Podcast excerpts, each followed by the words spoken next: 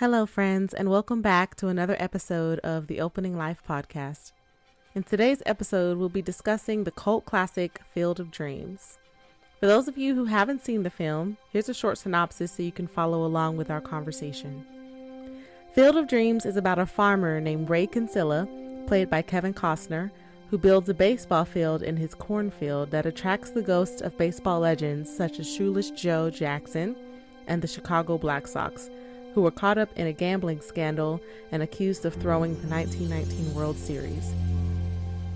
So Ray is hearing a voice saying, Ease his pain, and he thinks that the voice is talking about Shoeless Joe Jackson. He sacrifices a large portion of his cornfield to build the baseball diamond which begins to cause him and his wife Annie a lot of pain of their own, as Annie's brother Mark tries to force them to sell their farm to investors after the cost to build the diamond plunges them into bankruptcy. Meanwhile, the voice continues to urge Ray to ease his pain, which leads him to track down Terrence Mann, played by James Earl Jones, an author with unrealized dreams of becoming a major league player for the Brooklyn Dodgers. Together, they try to solve the mystery of why the voice and fate are bringing them together and taking them on such a bizarre but ultimately life changing journey. One thing to note is that only people who believe in Ray when he tells them about the voice telling him to go on this journey can see the players on the field. Two other key characters are Archie Graham, later known as Doc, who played a single game in 1922 for the New York Giants but never got to bat and Ray's father, John, who harbored his own baseball dreams that he longed to share with his son. To most everyone, it's just a baseball diamond in a cornfield, but to the folks who believe, they get to watch the greats from throughout baseball history continue to play the game. I hope that synopsis helps you join us in our conversation. And with that, here's Opening Life. Hello, friends. Welcome back to the Opening Life podcast. It's good to be here again with J. Kyle Gregory. And we are joined today by a friend of ours and a special friend of mine, my boyfriend, Dante Slocum. I like yeah. to call him Paxman by day and screenwriter extraordinaire by night. But you would introduce yourself as what? I would like to categorize myself as a frustrated dreamer. So Ooh, yeah. Which is funny because I feel like that fits in so well to what we're talking about today. We are going to be discussing the film Field of Dreams uh, and all the themes that we can dig out of that in our beautiful Nexus way. But before we do that, how are you doing, Kyle? I'm good because I'm here with you. Yay! It was a trip down memory lane in 1989 when The Field of Dreams was made. I was already post college, trying to make my way in the world with my wife. Man, those haircuts and those clothes, those clothes uh, I recognize that. And actually, you know what? There's a scene when he goes to see Terrence Mann, the writer, right? Mm-hmm. And he drives to Boston. he went down a street where I lived for a summer in 1979. I was a student at Berklee College, and the Berklee Music School is just down the street from Fenway Park. Wow. And one time that summer, I went to a game. It was one of those years when the, the Red Sox were really good. They had, now you guys probably don't remember these names because you're little, but Jim Rice. I was going to say, I don't know if we were here yet. And you were a twinkle in the eye of the universe. yeah, he said 79. My mom was like maybe 10. Oh man, I keep making that mistake all the time. I forget how old I am. okay, yeah. So you weren't on this planet yet, but I was. The stadium was full. I could only get an obstructed view seat, so I had to sit behind a big iron pillar that was mm. holding up the upper deck.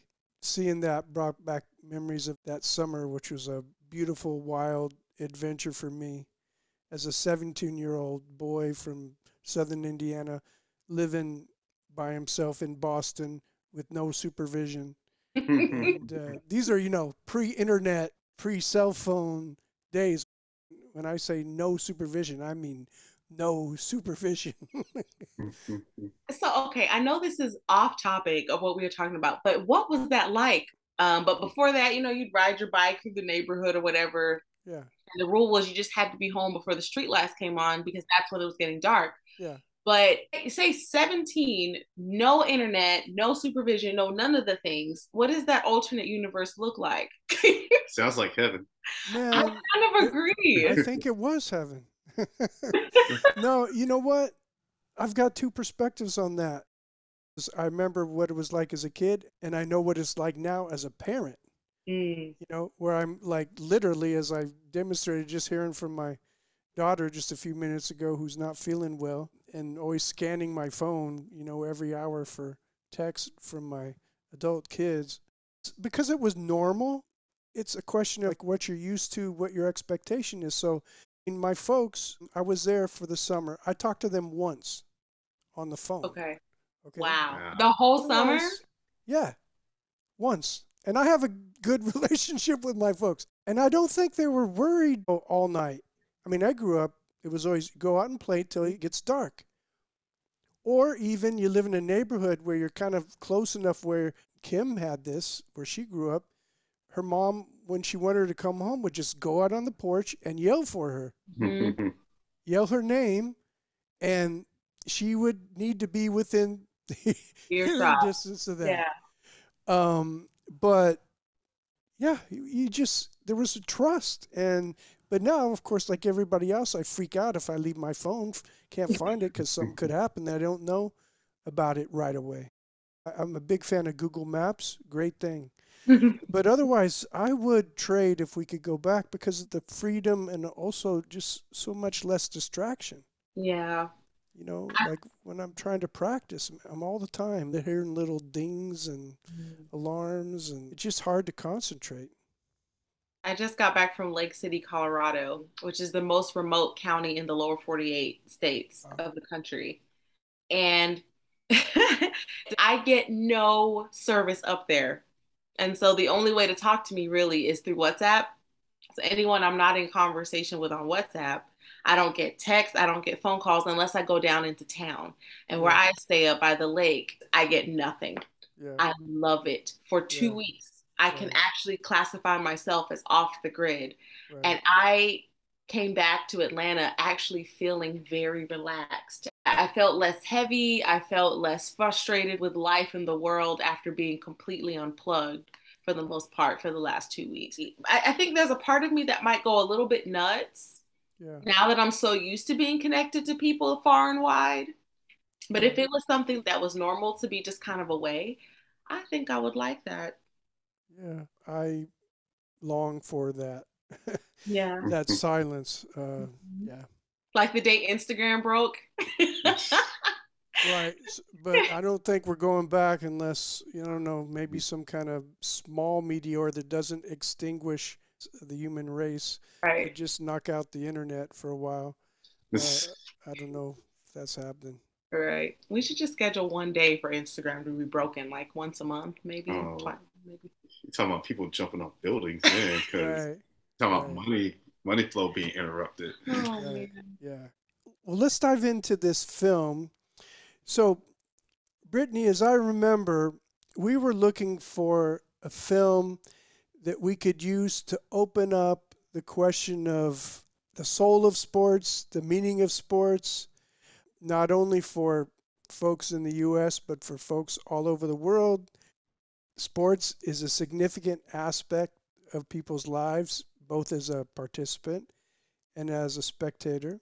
We're exploring possible films, and you guys suggested looking at Field of Dreams, which I thought was a lovely choice, by the Mm. way.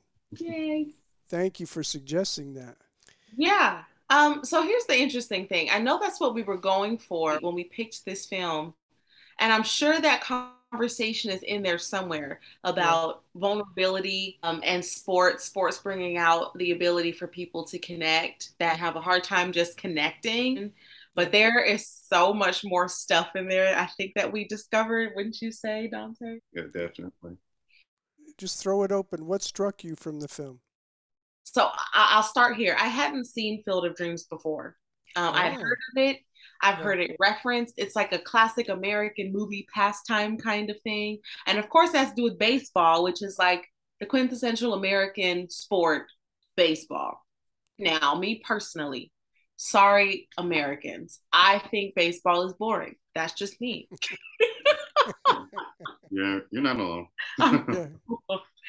but um, so I, I guess a movie about it. For some reason, Field of Dreams never appealed to me as a movie to just watch. Mm-hmm.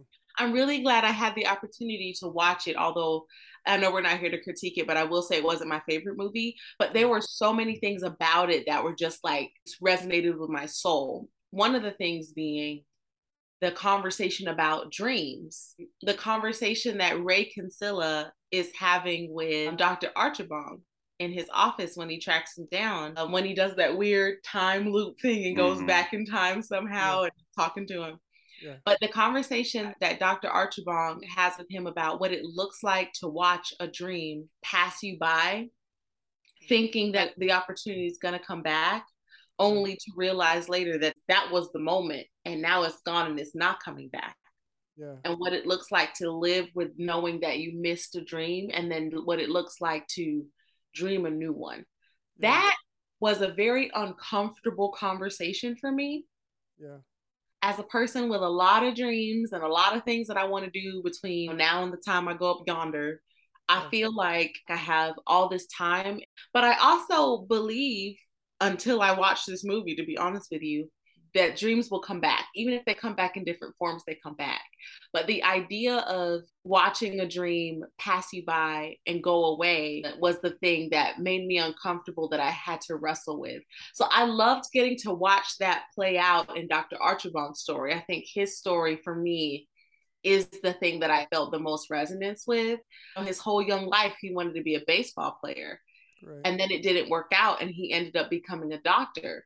But then he says, I can't imagine waking up every day and not being a doctor.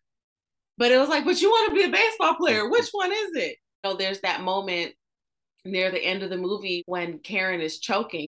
Karen falls off the bleacher, is pushed off the bleachers, let's call it what it is, yeah. and is choking. And he steps off of the baseball diamond, knowing that when he steps off, he can't go back even though baseball was his dream, his calling was being a doctor. So then it got me in my head all about calling versus dreams. Oh man, it's like Soul again, the Disney right. Soul movie. right. yeah, which we talked about. Well, hey, I wrote down the thing that he said mm-hmm. that you're pointing to when they met in his doctor's office. I wrote it down word for word. Okay. He said to Ray, "We don't recognize the most significant moments of our lives when they happen. Mm. How does that resonate? I don't like that. yeah. It makes me wonder what I've already missed. And then it makes me feel really anxious about missing anything else. But it also feels pretty impossible to pay attention to everything at the same time um, which actually kind of goes back to the conversation we were having, you know, at the beginning about how distracted we are nowadays and how freeing it was to not have internet or not have any of those things because it was way easier to be present in the moment when you didn't have a Google Calendar to think about or a post on Instagram or social media to think about or you know we're, i feel like we're so busy tracking to the next thing to the next technology has created the ability to track so far in advance or to keep up with so many different things going on not even just around us but on literally other sides of the planet that it it's increasingly difficult to be present in the moments. So it's it almost feels like it's easier to miss the things just because we're so distracted. Yeah. I did something in Colorado that I haven't attempted since college. I did a watercolor painting. Hmm. And the first time I did a watercolor painting was in college. It was color theory. They were trying to teach us mediums we could use to render our work. Your work is technical. You have this technical drawing that is going to teach people how to build something, but it's also a work of art that needs to be beautiful because that's what sells the design. So we're learning all the different ways to render our work. And one of them they tried to teach us was watercolor. And I hated it because I couldn't control the water. It was going all over my beautiful line drawing. And I'm like, no, yeah. this water is ruining my work. Yeah. It goes where it wants to, where gravity it, takes it. Exactly. So I put the watercolor down. It's like, I'm not doing that again. And then I pick it up 16 years later in the remote mountains of Colorado with no phone distracting me. But then I sat down at a table. I was there for three hours just painting. Yeah. And I got this beautiful thing that I didn't think I could do. But it was a moment that I would have missed had I been home because there's so many distractions here. Connected to what you're talking about, for me, the image that stands out, it's the concluding image. Mm. John and Ray are just playing catch. I used to play catch with my dad. I grew up loving baseball. I played Little League. Did you play baseball, Dante? I did. I wasn't any good, but I played. hey, that that doesn't matter. I was pretty good, but not great. But I was totally into it. And then I would watch baseball games. My dad was totally into baseball. He grew up in the country in mm-hmm. southern Indiana where baseball in the 30s, baseball was a sport. He had five brothers. They all played baseball. Their little teeny little town, Glendale, Indiana, had an amateur team.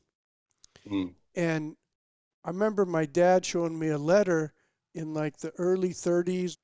It was a letter from one of his brothers where they were writing to each other, where he had to communicate with a physical letter. And they said, Hey, we heard that Glendale's going to play a game. We're going to hitchhike down so that we can play. And they were working in Chicago, which was a long ways from southern Indiana, especially in 1930. My dad's brothers hitchhiked from Chicago to southern Indiana. It was probably like eight, nine hour trip just to play an amateur baseball game. Mm. I was watching the Chicago Cubs from when I was a boy. I'd watch games with my dad. I play catch with my dad. And the thing about catch is it's very countercultural stuff we're talking about with distraction and doing a million things at the same time. Because the tradition also with catch is usually you don't talk. You just throw the ball back and forth. It's like a Zen mindfulness thing. I mean, no one in southern Indiana talked about Zen mindfulness, but it's it's being. It's not doing, and it's like you're not even running around. You're two stationary people throwing a ball back and forth. You know, that's the game. And my dad would usually do it with me until I would tell him, Dad, I want to try to throw my best fastball. And then he would be usually standing in front of the back of our garage so that he wouldn't have to chase the ball because my mm-hmm. control wasn't that great. So then I'd unleash my probably 58 mile per hour fastball, which is pretty slow. And nine times out of 10, I'd be wild and the ball would bang against the wall of the garage and put a dent in it. And my dad would say, damn it. and then, and, and then that was the end of catch. most of the games ended like that. But until we got to that point, it was like it's portrayed in the scene this idyllic kind of just father and son throwing a ball back and forth. Did you play catch, Dante? Uh, nah, there was no catch in the Slocum household, unfortunately. Yeah, unfortunately. What struck you from the film? So for me, what really struck me was the idea of the resurrection of a failed dream. Mm. So I have a little bit of a different view from what Brittany got from the doctor. Yes, he did find his calling and something else that he was very good at in this world, besides being a baseball player. But he still got a chance to go back as a younger man and play that game. His dream that he passed by or I should say the dream that passed him by. Yeah. He got a chance to live it out again. Right. And I think that's the biggest thorough line in the story.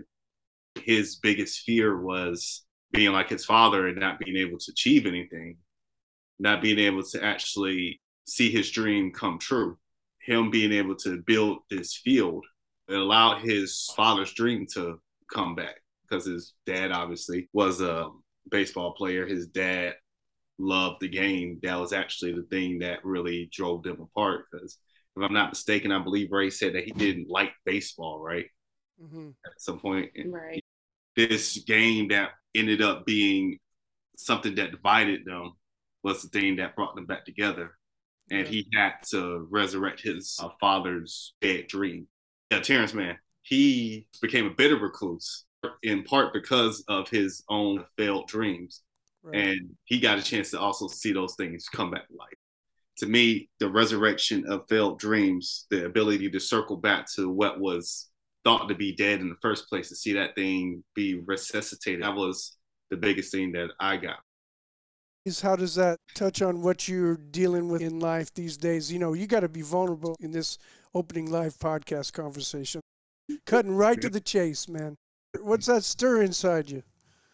Well, this lovely lady. No, I'm just I'm so curious what you're gonna say. no, Hey, this is the first time we've had this lovers dynamic on the opening Yeah, so- podcast. I pretty much loved her since the first time I saw her. And I was Wow. like, girls, go away. Yes. I heard some of this story. Keep yeah going. so i kind of hung around a little bit and and nothing happened and then she moved halfway across the country i'm just like okay well guess that's a dead dream you know it happens a little bit of contact every now and again i was like terrence mann i'm like i'm done my heart is locked up Right. but earlier this year we were able to reconnect a little bit and i was able to see the resurrection of my own dead dream Wow. That's beautiful. Is that what you were thinking when we were watching the movie? actually yeah Oh wow. See, that went right over my head. That Wow. Well, it wasn't your dream. right, right. Okay. Man, you're scoring points, brother. And it's believable because to have someone like Brittany in your life, that's a person worth dreaming about. Seriously. Yeah. Oh wow, that's interesting. We were sitting there watching the movie together, having two different mental conversations. That's hilarious. yeah. My take on it was from the parental side, how the father's dream had to be resurrected by the son in order for the father to have peace. I was thinking, what are the dreams of my parents are only going to happen through me? I, I started this conversation with my mom a while ago, just asking her, like, what did you want to be when you grew up? Before you were a mom, who did you want to be? What were the things you wanted to do? And she tells me, like, I can't remember. And I'm on this mission to dig some of that stuff up because I'm wondering if there are things of hers that she put down that I'm supposed to pick up. Like I have my own dreams and my own things. And it's not something that I actively think about because I feel like I'm running around the world trying to achieve the things that are in my own heart. It is a conversation I did start with her some years ago and started wondering about watching this movie. What are some of those dreams that my mom has that won't happen through her life, but might happen through mine?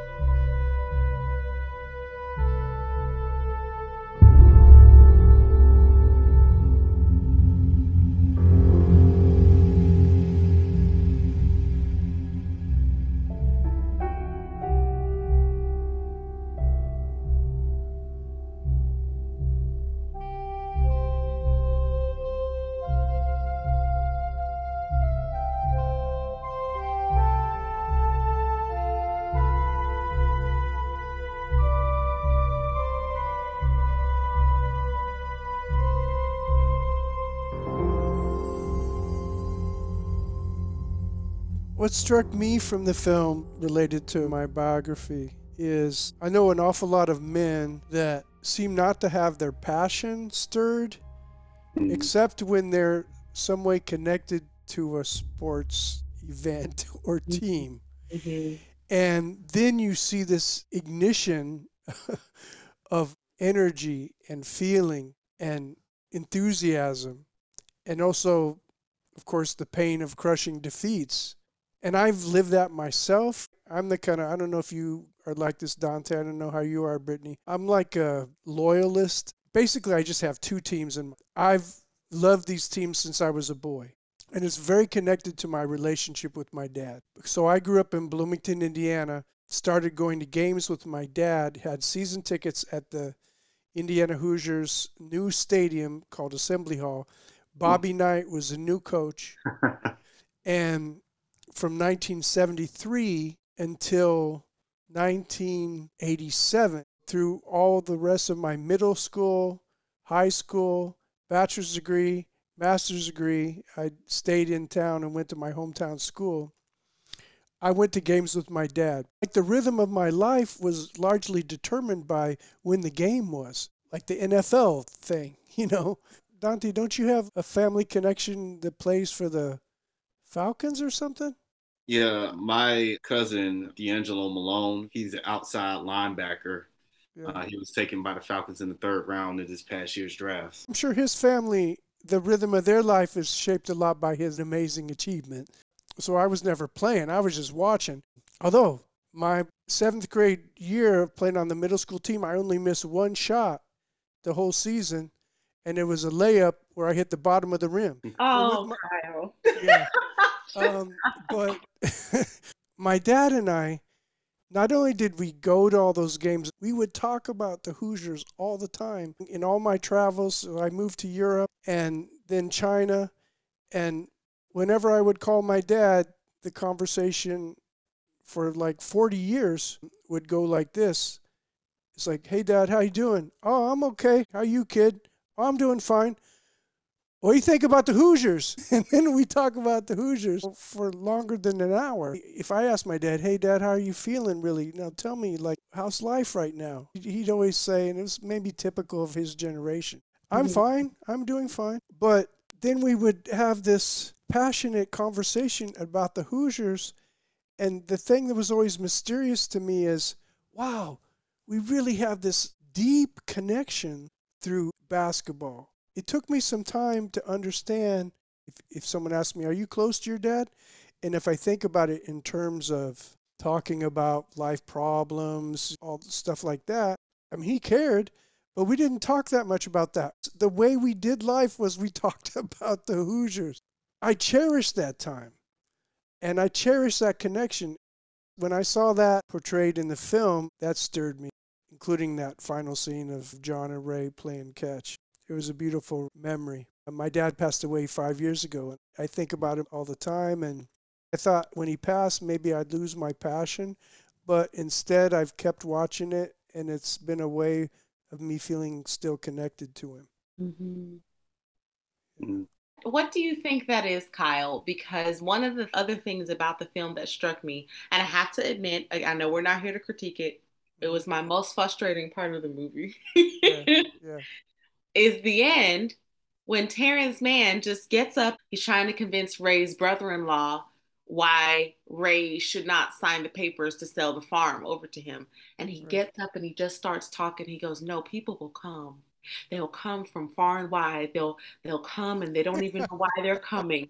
They'll just be in their cars driving to Iowa and they'll turn down the driveway and they won't even know what they're doing, but they'll be doing yeah.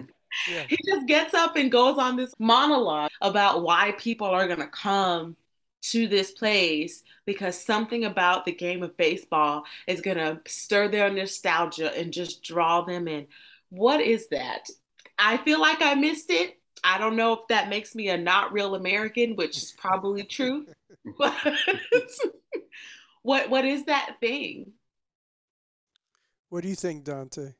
People are going to come here but they're going to come because they're seeking to fill some type of void mm-hmm. that they have missed out on something that's passed them by. They don't even know why they're coming. It's because there's something that's echoing inside them and saying, look, there's something missing that needs to be filled here. It's the desire to be awe inspired, to be part of something bigger. That's why you have these big stadiums yeah. and this ruckus atmosphere. A couple of weeks ago, I went to the Falcons season opener, and Brittany was in Colorado. I was actually sending her these videos through WhatsApp of the game.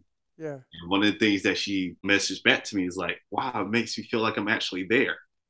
Yeah, the energy was crazy. Yeah, so Yeah. that type of energy that takes place, people want to be able to feel that type of energy. Can I ask a question of both of you then? I get that void, but it never resonated with me with sports. I'm the one who's like, hey guys, who are we cheering for today?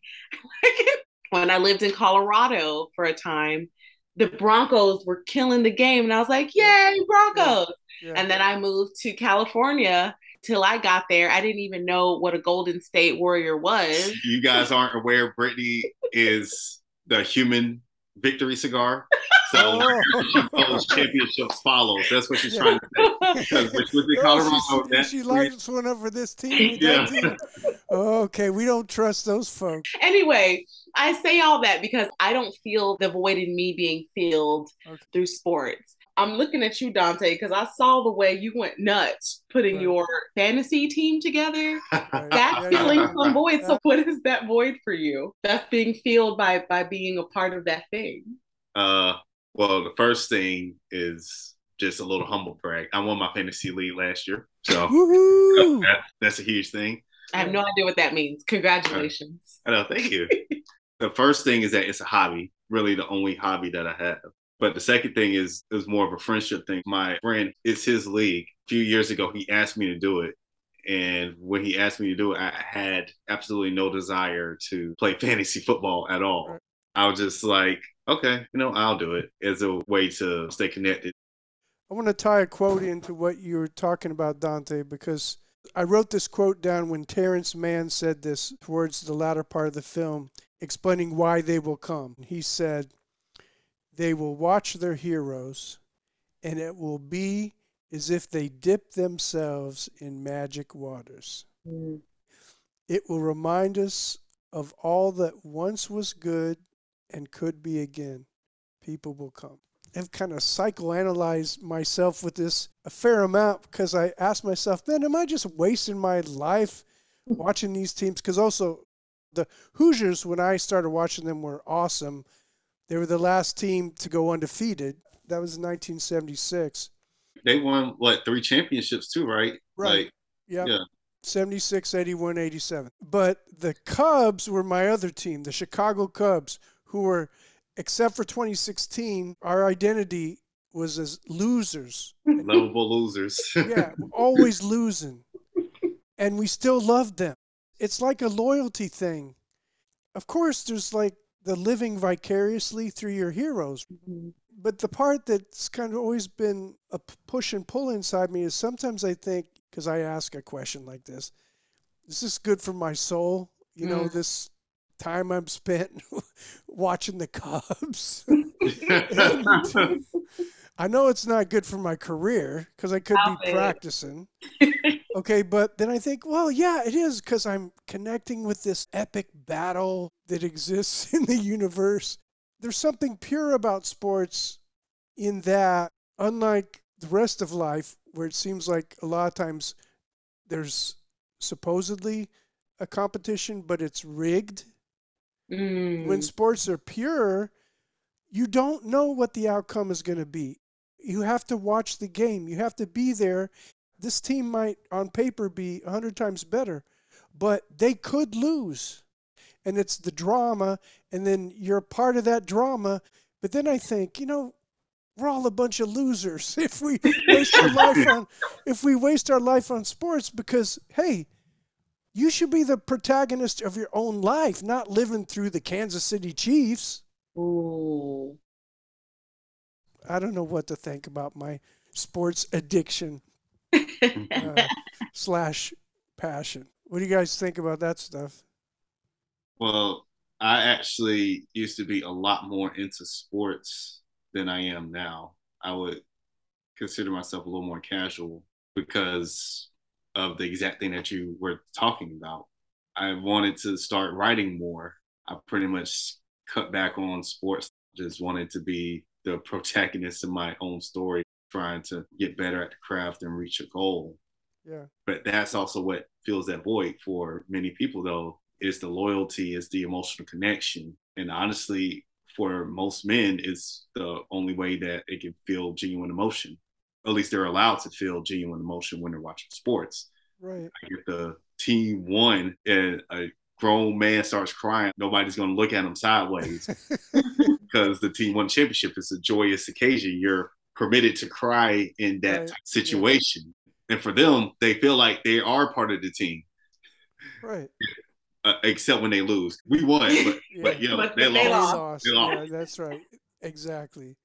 I feel like it's a dissociation. When it's your life, you have to own all of it. I'm speaking as somebody who has no idea what it really feels like to be all in like that with a sports team. You cannot fake it at all. It'll suck your energy out of you. But what I do feel like it's one of those things everywhere your own life is a lot. And for this one moment, I get to be part of another story that isn't mine. I don't have to own all of my own story right now. I can be a part of something else.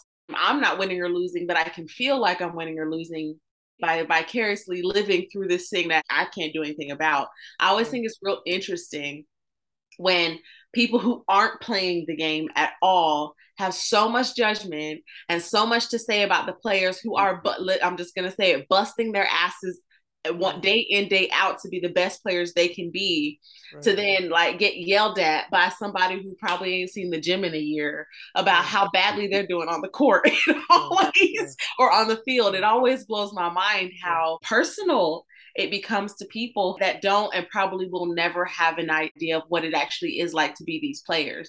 But yeah. they feel like so much ownership over the work that these players are putting in to me, they almost feel more connected to them and the game than they do their own lives. Because I feel like maybe it's an escape from the reality that we're all living under that's really heavy sometimes. Yeah. Later in life, I think when you got adult kids, man, it's a battle to not be consumed with anxiety because your kids are out in the world and all kinds of, pardon my French, shit can happen. My dad would, if the Hoosiers were on the road, he would get so stressed he could not watch it live. Mm. He would tape it and he'd find out if they won. If they won, he would watch it and rewatch it and rewatch it. if they lost, he'd just skip it. Sometimes at the arena, he'd get so worked up about it. And these are precious tickets that people wait for years to get. Mm. He would leave his seat and go walk around the corridor during the game if he was uh-huh. like too stressed. So I, I do my own version of that. Like if the Hoosiers win, then I'll check out all the podcast episodes. I'll luxuriate. It's like taking a bubble bath. it's just like I just drank it in, man. And if they lose, I just turn the page. That's hilarious. Yeah. You know, there's another piece of sports that I think is a big part of a field of dreams and a big part of baseball the aesthetic piece of it i would argue. I know a lot of people think baseball's boring. I grew up with the rhythm so i find the slow rhythm beautiful. Mm. the field is beautiful. Have you been to a professional baseball park brittany? Mm-hmm. i think you could objectively say it's a beautiful thing to see. It is very beautiful. I don't want to think about how much water they're working make that grass green. Yeah. It's a beautiful summer day or summer evening. You're looking at this lush emerald green diamond. And it's not just the setting, but the sport.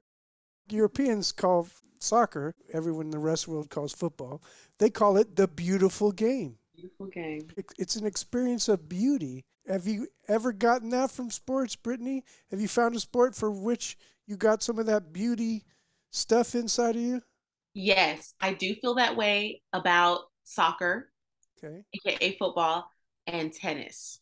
Oh yeah. Yeah, I love watching tennis matches. Yeah.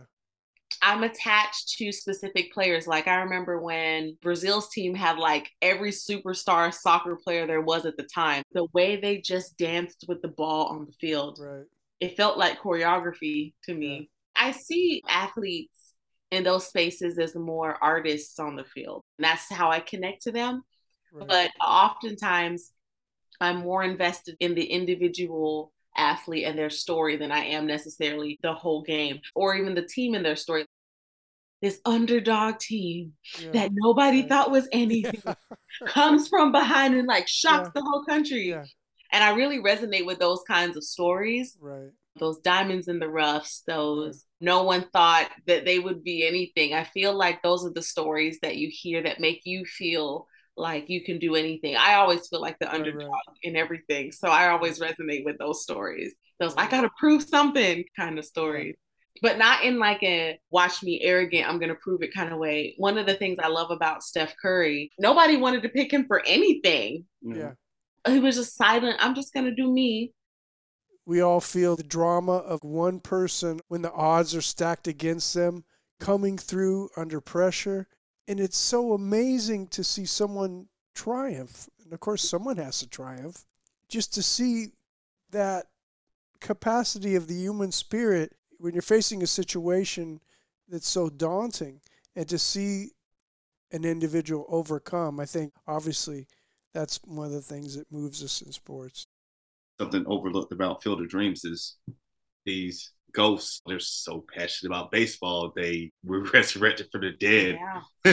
to literally play it for just a little while. That idea of passion really runs deep in the film. Yeah, when he goes, Hey, some other guys want to come back too. My first thought is, how did this cornfield become a portal to the dead? That was my first yeah. That brings up an interesting point. You know, their souls were so connected to the game yeah. that when they had an opportunity to come back, through a cornfield mm-hmm. to play, even if they couldn't leave that one spot. It's like, hey, you're back here on Earth. I think it's interesting how Doc walks off the field his other life, which is a doctor. The others, I wonder if they walked off the field, what they would have been. But that part of their life, baseball, mm-hmm. they're so passionate about it that even if that's the only thing they came back for, they were willing to do it. Yeah. I don't feel that kind of passion about sports, but I do feel that kind of passion about music and writing and poetry. I feel that stirring in me when I hear a certain chord played. I was at an open mic in Lake City last week. It was the first open mic I performed at since before the pandemic, so it was a really cool moment for me. Yeah. But I think my most favorite part was watching two performers. One of them was a guitarist who just played he didn't sing, he didn't do anything. He just played, he was finger picking. The arrangements and the chords that he chose to play these very familiar songs were resonating with me on such a level I felt like I was floating. Yeah. And then this other guy, he had written his own songs. I don't know this man, but I remember his songs. The way he put the lyrics together and the way he put the notes together was just otherworldly to me. It spoke to like, this is why you're here, Brittany, to produce and enjoy this kind of creativity. Um, so again, I don't get that excited about sport. I have no idea what y'all are talking about for most of this podcast, but when we when we connect the artistry of the athleticism is where I can speak to it because thinking about it on that soul and creative level is the way y'all feel about sports. This guy felt so passionate about sports, he almost bankrupted his family and his farm to make this dream come true. Yeah. That's how I feel about writing and about music and creating things. But if it came down to doing something that I love to do for the rest of my life, even if it cost me everything, I'd yeah. be a writer for sure. Yeah. For Shoeless Joe Jackson, that's what he felt on the diamond. Mm-hmm. It's a space where something comes alive that feels like it doesn't come alive in the same way in other places. It's right. something deeply you. You feel alive. I feel that with the trumpet. You feel that with poetry. Dante, do you feel that with your writing? I feel that with writing, and I also feel that when I'm watching a really great movie. Yeah. I'm not the most emotional person in the world. I knew, she, I, knew she's, I, I, knew that was coming. I was I waiting for it. Say anything. I was waiting for it. like there's just certain movies where I feel super connected. It just makes my soul come alive. Well, that's a beautiful conclusion to our conversation. It was a beautiful fairy tale to revisit and an oldie but goodie. Thank you, Dante. Thank you, Brittany, for being here. Thank you, Kyle. thank you. Dear friends, you can watch Field of Dreams on your preferred video streaming platform. The music you're hearing in this episode is from James Horner's fabulous soundtrack. We're going to let that play out for you. You can find other life opening articles on our website at nexusonline.org. Peace.